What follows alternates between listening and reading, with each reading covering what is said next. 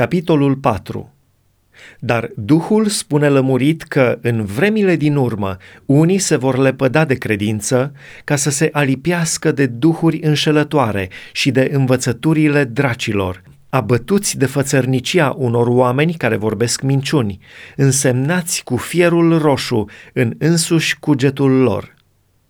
Ei opresc căsătoria și întrebuințarea bucatelor pe care Dumnezeu le-a făcut ca să fie luate cu mulțumiri de către cei ce cred și cunosc adevărul.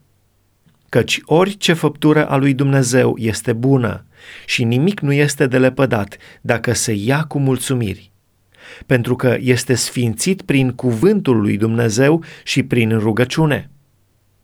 Dacă vei pune în mintea fraților aceste lucruri, vei fi un bun slujitor al lui Hristos Isus, fiindcă te hrănești cu cuvintele credinței și ale bunei învățături pe care ai urmat-o până acum.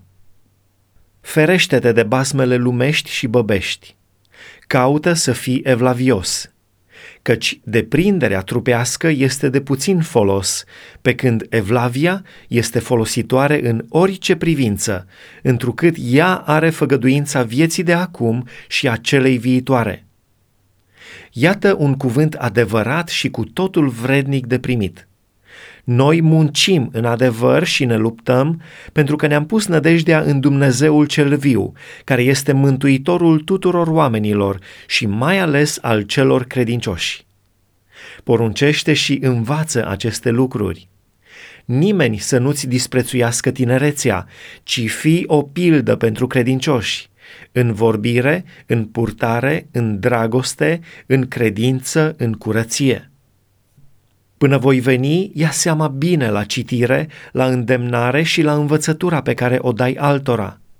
Nu fi nepăsător de darul care este în tine, care ți-a fost dat prin prorocie, cu punerea mâinilor de către ceata prezbiterilor. Puneți pe inimă aceste lucruri, îndelenicește-te în totul cu ele, pentru ca înaintarea ta să fie văzută de toți fii cu luare aminte asupra ta însuți și asupra învățăturii pe care o dai altora. Stăruiește în aceste lucruri, căci dacă vei face așa, te vei mântui pe tine însuți și pe cei ce te ascultă.